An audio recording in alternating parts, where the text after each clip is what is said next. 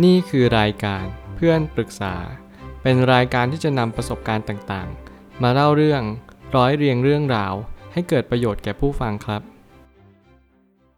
สวัสดีครับ ผมแอดมินเพจเพื่อนปรึกษาครับ วันนี้ผมอยากจะมาชวนคุยเรื่อง หนังสือ The Culture Map เป็นหนังสือที่เกี่ยวกับวัฒนธรรมของคนทั่วโลก ก็คือว่าการ cross culture คือการผ่าเหล่าวัฒนธรรม มันหมายถึงอะไร คือเป็นหนังสือของอีวินมีเยอร์ ทำงานอยู่โครงการ i n s e e d เพื่อติดต่อกับคนจากประเทศอื่น ๆ คือจริงๆเขาก็จะเป็นเหมือนตัวเชื่อมระหว่างคนในประเทศเขากับคนต่างประเทศ มันหมายความว่าการเชื่อมระหว่างประเทศแต่ละประเทศเนี่ยมันก็จะส่งผลให้คนติดต่อกันได้ง่ายมากขึ้น เราเรียนรู้วัฒนธรรมกันได้มากขึ้น จริง ๆ ปัญหาวัฒนธรรมเนี่ยมันก็ค่อนข้างเยอะพอสมควร เพราะว่าวัฒนธรรมมันอาจจะหมายถึงนิสัย หรือว่าสันดาน รวมถึงการที่มีมุมมองความคิดแตกต่างกันไปอย่างสิ้นเชิง เรื่องของวัฒนธรรมไม่ใช่ผิดหรือถูก แต่เป็นเรื่องของการบ่มเพาะ การปลูกฝัง แต่ละประเทศมีจุดมุ่งหมายแตกต่างกันไป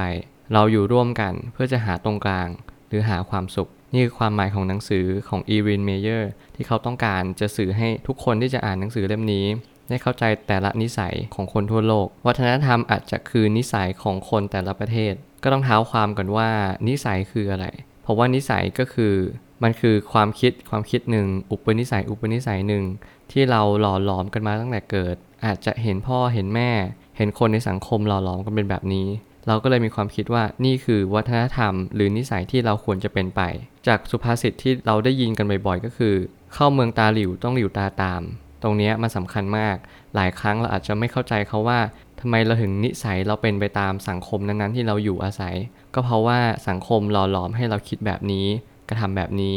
การที่เราคุยกับคนต่างนิสัย จริง ๆ ไม่จำเป็นต้องไปต่างประเทศหรอกแค่คนในประเทศเดียวกัน ก็ต่างวัฒนธรรมแหละเพราะคนบางคนก็อาจจะเป็นเชื้อสายจีน เชื้อสายไทย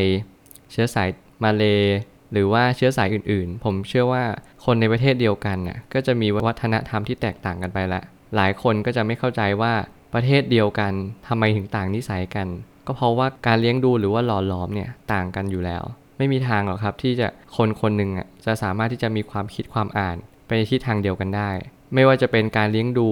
ความคิดของเขาเอง หรือว่าการต่อยอดจากความคิดเขา มันย่อมแตกต่างกันอย่างสิ้นเชิงอยู่แล้ว ความหมายของวัฒนธรรมไม่ใช่ทั้งหมดในประเทศนั้น แต่เป็นคาว่าส่วนใหญ่ ส่วนใหญ่ก็คือว่าคนส่วนใหญ่ในประเทศนั้นมักจะเป็นแบบนั้น อย่างเช่น คนไทยส่วนใหญ่มักจะมาสาย คือเขาเรียกว่ามีความยืดหยุ่นทางเวลามากกว่า อย่างถ้าเกิดสมมติไปฝั่งทางอเมริกาก็จะมีความตรงต่อเวลามากกว่า คือความยืดหยุ่นของเวลาน้อยกว่าเรา มันไม่ได้หมายความว่าเราอาจจะดูแย่ แต่ในความเป็นจริง ถ้าเกิดสมมติเราเทียบว่าตรงต่อเวลาดี การยืดหยุ่นของเวลาจะดูแย่เลย หรือว่าอาจจะแปลว่าสาย เป็นคนที่ชอบมาสายอะไรประมาณแบบนี้ ซึ่งผมคิดว่ามันขึ้นอยู่กับมุมมองของเราว่าเราเป็นคนแบบไหน ใช่ การที่เราเป็นคนที่มาสาย มันอาจจะเป็นข้อเสียมาก อย่างเช่น การรอคอย แต่ถ้าเกิดสมมติว่าเราสามารถปรับตัวเข้าหากันได้จริง ๆ คืออะคนที่อยู่ในฝั่งอเมริกาสามารถนัดประชุมกับคนไทยก็คือ ในการเผื่อเวลาว่าเผื่อเวลาสักสินาที ในการที่เราจะให้คนไทยเตรียมตัว เพื่อที่เขาจะเลทอยู่แล้ว นี่ก็คือเป็นการแก้ปัญหาสำหรับการนัดประชุมของคนไทย แต่ถ้าเกิดสมมติการนัดประชุมของคนอเมริกา เราก็ควรเผื่อเวลาให้กับตัวเราเอง สมมุติเรานัดประชุม 10โมงเราควรจะ บอกตัวเองว่าให้ไปถึงก่อน9โมง50 นะ หรือ9โมง40 เผื่อเวลา 10-20 นาทีที่มันอุบิเหตุจริง ๆ ที่มันไม่สามารถที่จะแก้ไขเวลานั้นได้จริง ๆ มันต้องเลทแน่ ๆ เราก็ยังมีเวลาเผื่อที่จะไปทำงาน หรือว่าประชุมงานงานนั้นได้อย่างมีประสิทธิภาพ ความเข้าใจผิดเกี่ยวกับการไม่ชอบ หรือไม่พอใจกับบางนิสัยทำให้เรามองว่าเขาแตกต่างจากเรา ต้องพูดก่อนว่าการที่เรามองว่าเขาแตกต่างอะ จริง ๆ มันเป็นเรื่องปกติ แต่คนส่วนใหญ่จะให้ค่าเขาว่าแตกต่าง ในแง่ลบพอสมควร หมายความว่าคนชอบคิดว่าการที่เรามองคนอื่นที่เขาแตกต่างจากเรา เขามักจะไม่เข้าใจเรา รวมถึงเราก็จะไม่สามารถเข้าใจเขาได้ด้วย ผมอยากให้คุณมองว่าเขากับเราเหมือนกัน หรือว่าเรากับเขา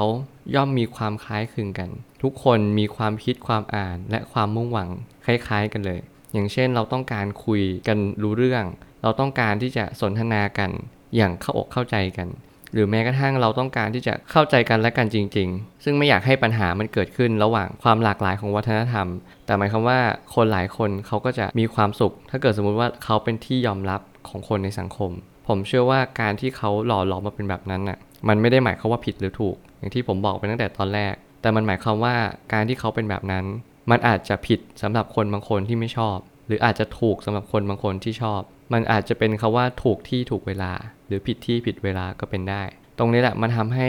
ผมอยากให้คุณน่ยลองเช็คดูว่าคุณเป็นคนที่เปิดใจกว้างไหม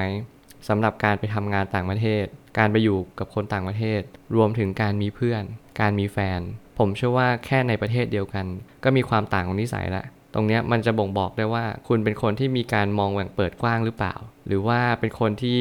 มองมุมที่แคบๆ มันทำให้คุณไม่เห็นอะไร คุณอาจจะเห็นแค่ปัญหาของคนที่เขาแตกต่าง แต่คุณไม่รู้ว่าเพราะอะไรเขาถึงเป็นแบบนั้น การลดแรงประทะคือการเข้าใจว่า แต่ละคนก็มีนิสัยหรือวัฒนธรรมที่แตกต่างกันไป ไม่จำเป็นต้องไปเปลี่ยนเขา การเปลี่ยนกันและกันเป็นสิ่งที่ผมคิดว่ามันอาจจะเป็นการคุกคามก็ได้ แต่ผมอยากจะให้การแนะนำว่าโอเค